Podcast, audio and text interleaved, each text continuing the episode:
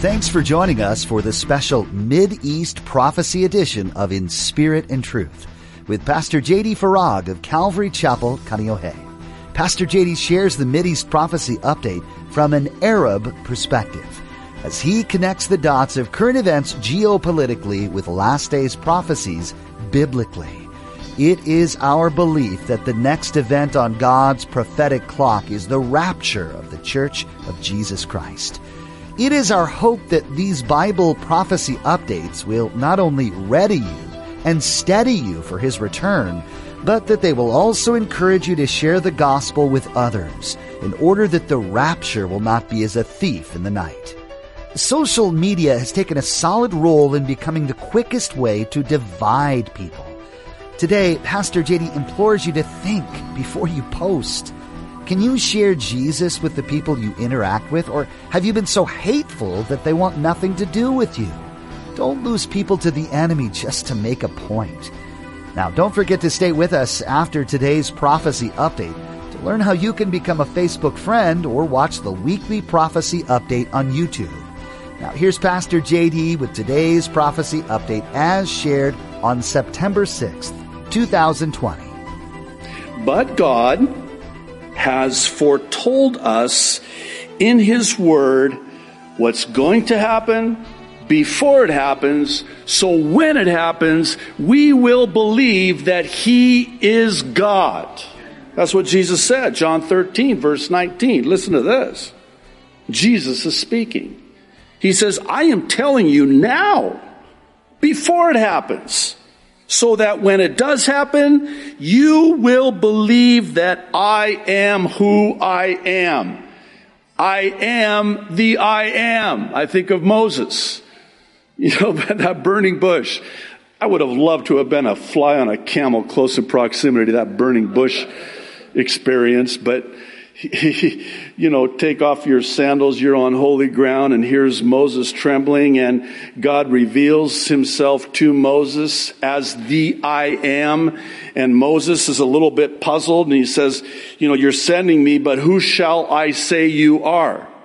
Answer, I am. I am what? No, I am.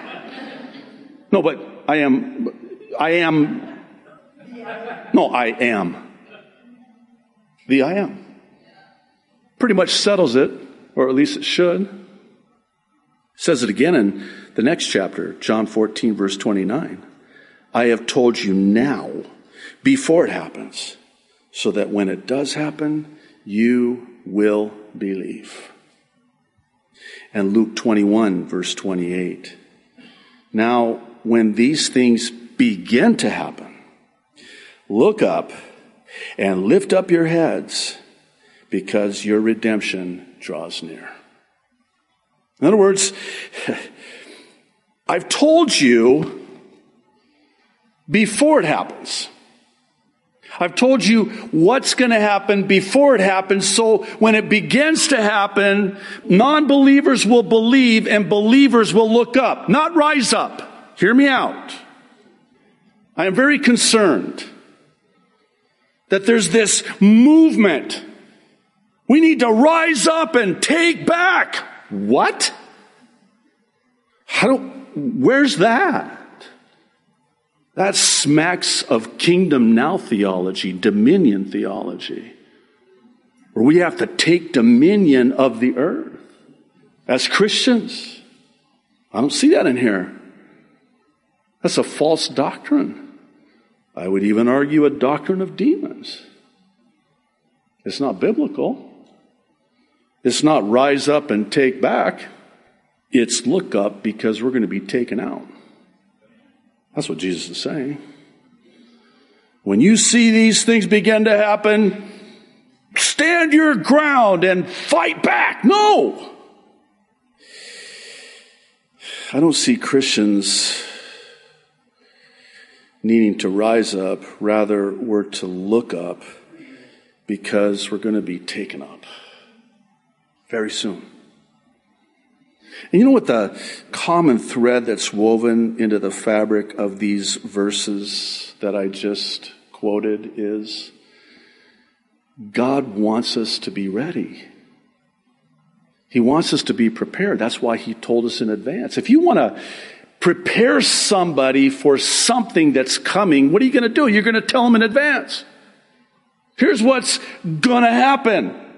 I'm telling you now so that when it does happen, you won't be blindsided, caught off guard, as a thief in the night, caught unaware. I don't want you to be ignorant. I would venture to say that throughout the pages of Holy Writ, you'll find this, that God does not want us to be ignorant concerning Bible prophecy. Even the apostle Paul in 1 Thessalonians, the first epistle that he was inspired by the Holy Spirit to write was to the church in Thessalonica. And this was a church that he had started and didn't get to spend much time with them. Some believe maybe three weeks at the least, maybe a little bit more, not much more, before he was ran out of town. And these were new believers. This was a new church. And what does the apostle Paul teach them as new believers? The rapture? Bible prophecy? Yeah, but wait a minute, Paul, these are new believers.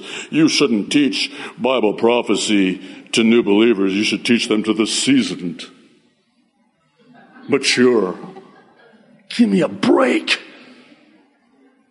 You know, the first time Paul writes about the gospel of Jesus Christ, it's to the Thessalonians, not the Corinthians. That would come later. 1 Corinthians 15, we have the gospel.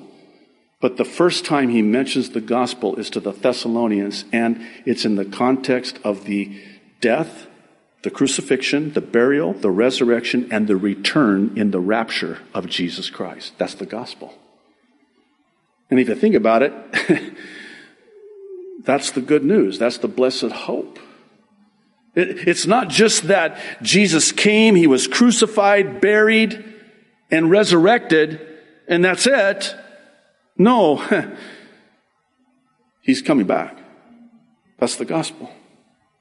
That's the good news. Wouldn't you agree that with all the bad news, and it's getting badder, is badder a word? Well, I'm going to make it a word. And the badder the bad news is, the gooder the good news will be. I, I have to say it because I'm going to stand before God and give an account. But things are going to get not just worse, much worse. Can I say it like this? You ain't seen nothing yet. And that's the bad news. if you don't know Jesus Christ and the rapture happens, you will be left behind. And you will go through the seven year tribulation, and it will be unspeakable horror, unimaginable horror. This is why we do these weekly prophecy updates. And this is why we end with the gospel of Jesus Christ and the childlike, simple explanation of salvation with the ABCs of salvation. Before we get to the ABCs, I want to share with you a very encouraging email. She writes, Pastor JD, my name is Loretta. And my husband Tim and I have been watching your teaching and updates since about February of this year. We live near Tampa, Florida. Of course, I get ministered to by your teaching, but this one, this particular one, uh, out of First Timothy, titled "Enemy or Opportunity," where we talked about people not being the enemy, but the opportunity. She said, This one, brother, hit me between the eyes. I have been feeling somewhat convicted about some of my less than helpful remarks on social media, especially to the people who are very pro Democrat and or socialists in the making. And I get especially frustrated at these folks since I lived as a missionary in Russia in the 90s when the walls came down I saw what the Russians went through trying to build an economy, and it wasn't pleasant. So, the night that I heard this teaching, Enemy or Opportunity, I was thanking the Lord that He used you in this sermon to confirm to me that I needed to not worry so much about America, but of course not give up and do nothing, but to remember that the gospel is the power of God unto salvation. I purpose not to go there with the politics as much as the good news of Jesus. The next day, I discovered a large crack in my windshield after I left a covered garage area at a mall. Couldn't remember being behind a truck with rocks and pebbles, and when my husband came home and looked at it, he said it looked like someone had shot the windshield with a pellet gun. The next day, after I cooled down about the incident, with really no proof of the pellet gun theory, I spent about 45 minutes on the phone with my insurance company trying to sort out the details of replacement. I was referred to a call center with a woman who I found out was working out of her home near Phoenix. As you may be able to tell, I am quite the gabber. so I asked her about the weather and how she was dealing with COVID. Then, after that, I mentioned to her that God was in control. She then agreed with me. I thought, segue. I told her I was a Christian and asked her if she had anything that I could pray with her about. She got real quiet. And I thought, uh oh. But she said, actually, I do. I deal with a lot of pain, and that's why I have to work from home now. I told her that I would be praying for her. But then I asked her if I could pray with her right now, and she said yes. After the prayer, the Lord impressed on me that the reason my windshield got broken was for this prayer to happen with her. I told her this. And then she started crying. I have to tell you, it was such a God moment. Also, in another incident several weeks ago, I had a young woman on Instagram, very dangerous, Instagram, Twitter. Be very careful. I, I know I've made this appeal before, but perhaps it is warranted to make it again. Social media can be a trap, a snare, and be very careful with your posts on social media You'll give an account for every letter of every word of every post. I hope you know that. And your post is either going to move them closer to Jesus or it's going to distance them further from Jesus. We're to move everyone every day closer to Jesus. And there's never been a time more than now for us to be busy about bringing people into the kingdom while there's still time. But when we get in the flesh, and I'm, I'm, I'll speak for myself, oh my goodness. Think about what Paul says. I know that in my flesh there dwells no good thing. The flesh rears its ugly head, and it doesn't take much.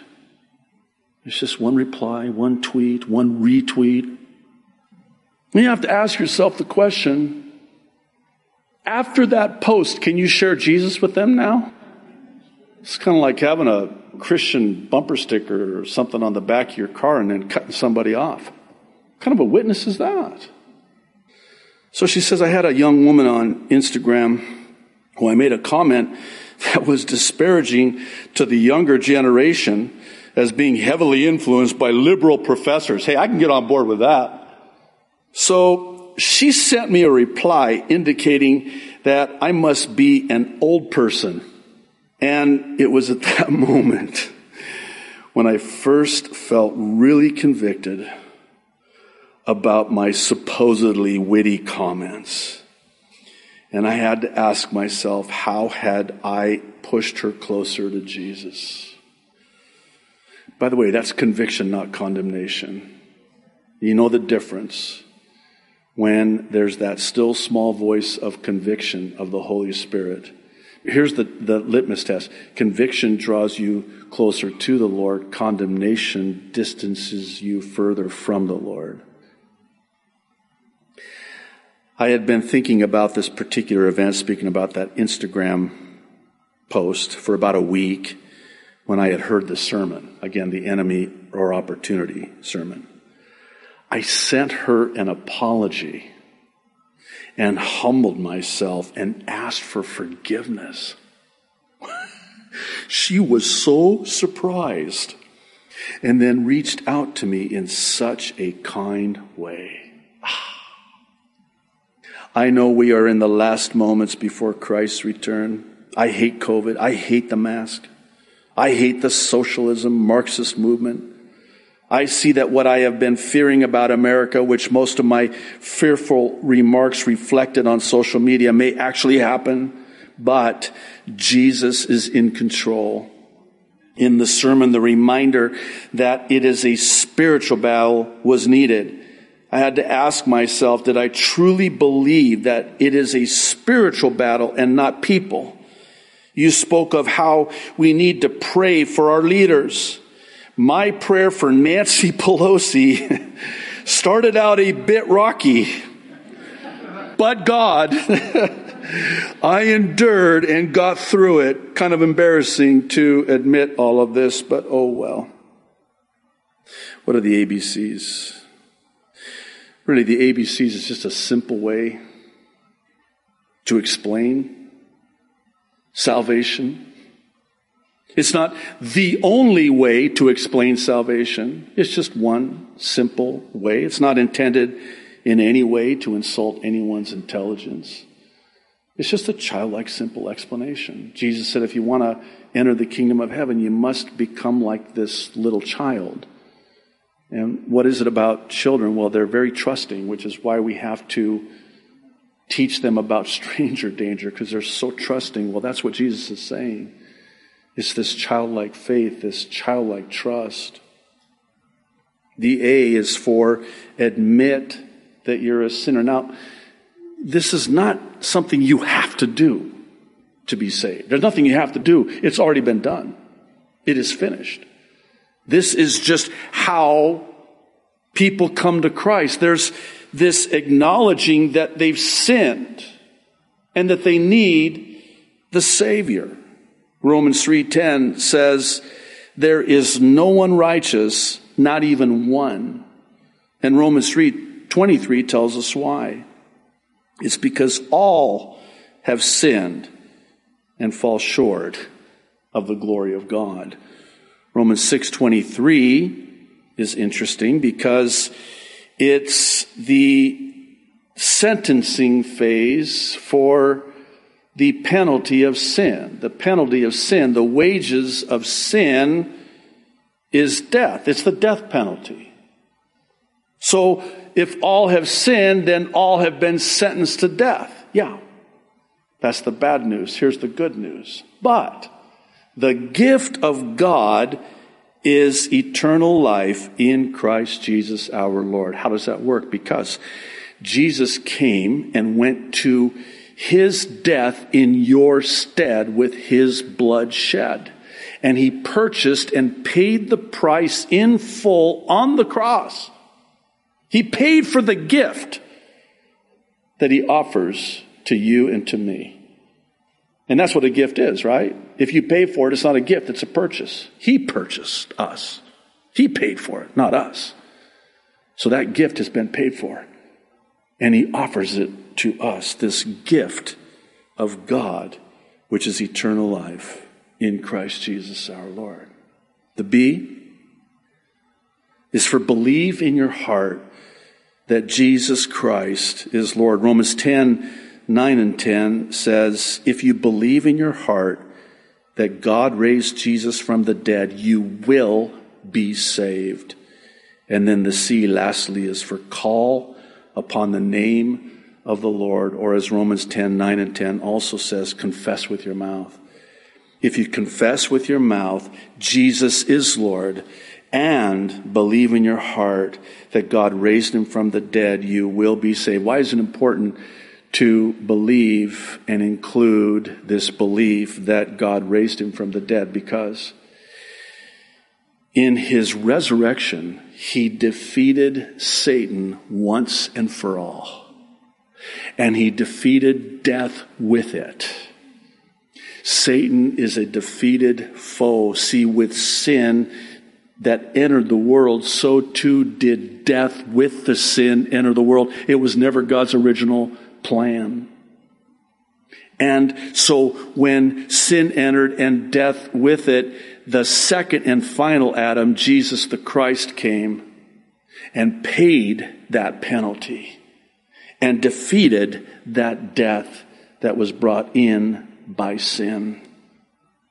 He says, verse 10, for it is with your heart that you believe and are justified, and it is with your mouth that you confess and are saved. And then lastly, Romans 10:13, it says, all who call upon the name of the Lord will, not might, could, should, no, will be saved. And I implore you, while there's still time, seek the Lord while he may be found. Today is the day of salvation. I implore you today to call upon the name of the Lord, confessing with your mouth, believing in your heart, putting your trust in Him for the forgiveness of sin. Thank you, Lord. Lord, there's no way this side of glory that we could ever possibly even begin to thank you enough for our salvation, for paying the price in full purchasing us with your blood. Lord, there's also this gratitude that we have for telling us what's going to happen before it happens so that when we begin to see it happen, you get our attention. And I, I know, Lord, you're using what's happening with the Black Lives Matter destruction and deception. This manufactured pandemic. Lord, I know that you're using this and you've got people's attention now. Those who may have put their trust in everything and anything but you, trusting in their, their riches, their wealth, their position, their status, their prestige. And Lord, it seems that those things are gone, at least for now, and will never return to the normal that the world once knew, but a new normal, as they say, and we know what that new normal really is. Lord, I pray that today they would surrender to you. I've done my best. I, I just would offer this one last plea. This world is passing away, the things of this world. This world is not our home. You were created in the image of God to be with God for all eternity, which is why God so loved you in this world that he sent his only begotten Son, that whosoever would believe would not perish in hell for all eternity, but have everlasting life. I plead with you, I implore you. Please. Jesus is the only hope you have. Jesus is the only answer. Thank you, Lord Jesus. It's in your name, Jesus, that we pray. Amen. The Bible, though written long ago, is inspired by our Creator. God chose to speak His truth through ordinary men, but these men had their eyes fixed on their Heavenly Father. Their words hold a great deal of meaning for us in our world today, and maybe more so in the times we're in. Much of the activity of this world is mirrored in the pages of the Bible and is pointing to a new era that we need to be aware of. In Pastor JD's weekly Mid-East prophecy updates, He's been searching the scriptures and the news headlines and sharing with us what he's found. You can access these updates by heading to inspiritandtruthradio.com and clicking on the YouTube link. Jesus will be returning to the earth soon to judge the evil that has been destroying it. And that return, friends, is drawing closer with each new day. Pastor JD tells us through these updates each week where we are in relation to Bible prophecy and how close our Savior's return just might be. No one knows the day or the hour this incredible event will take place, but we know from the Bible that we've been told what to expect in the moments leading up to this event.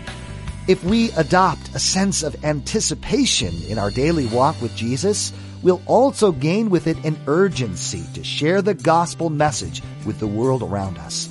We're called to unashamedly boast about our Savior and plant the seed of hope which Jesus promises to water.